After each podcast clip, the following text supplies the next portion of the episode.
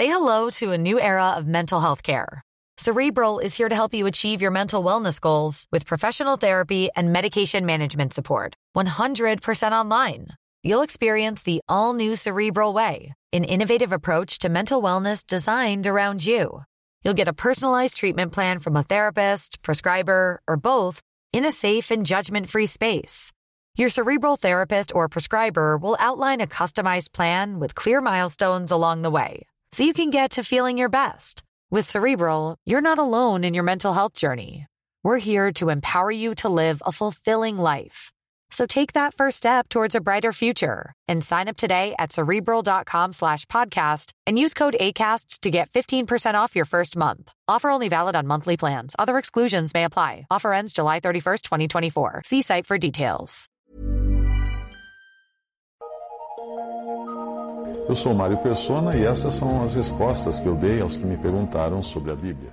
A sua dúvida está em como conciliar o fato de alguém já estar salvo eternamente e eventualmente cometer algum pecado, já que em 1 Coríntios, capítulo 6, versículos 9 a 10, nós encontramos uma lista de pecados ou injustiças nas quais até um cristão pode cair.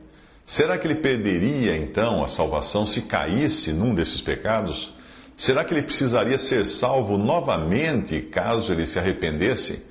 Aí o processo teria de ser repetido N vezes, como se fosse uma roleta, uma roleta russa, uh, vivendo essa pessoa numa ansiedade constante por, por não ter certeza alguma de estar salvo ou não, ou ter, achar que pode ter o azar de morrer antes de rearrepender e ser ressalvo, que seria a suposição aí, né? Bom, imagine uma lei que proíba carros com motor 1.0 de trafegarem. E aí a, a polícia, o Detran, avisa que todos os carros com motor 1.0 serão guinchados e sucateados. Aí você pega e corre numa oficina, troca o motor do seu carro, coloca um motor 1.6 nele e o fiscal encontra você na rua e manda você parar, porque o modelo do seu carro é 1.0.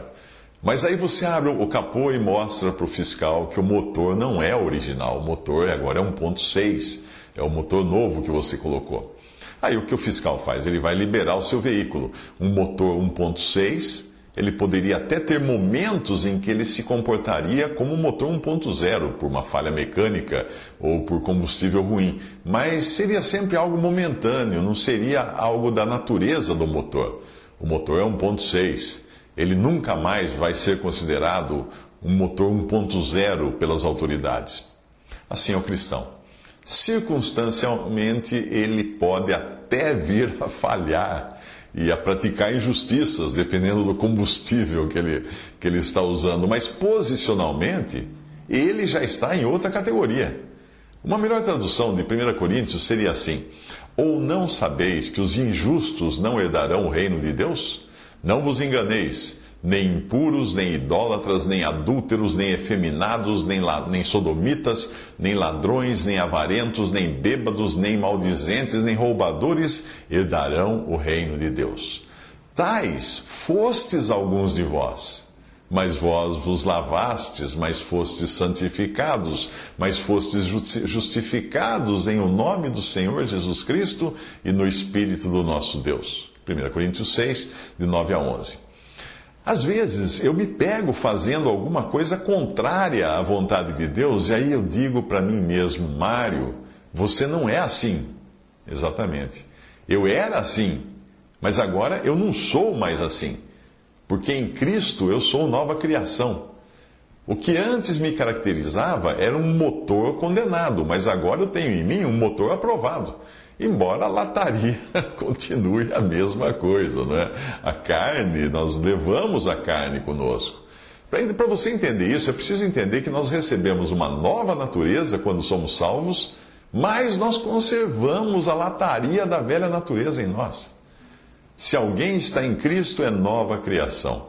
Passou o que era velho, eis que se fez novo, criados em Cristo Jesus para as boas obras, as quais Deus antes preparou para que andássemos nelas. Essas passagens estão em 2 Coríntios 5,17 e Efésios 2,10. Visite respondi.com.br. Visite 3minutos.net.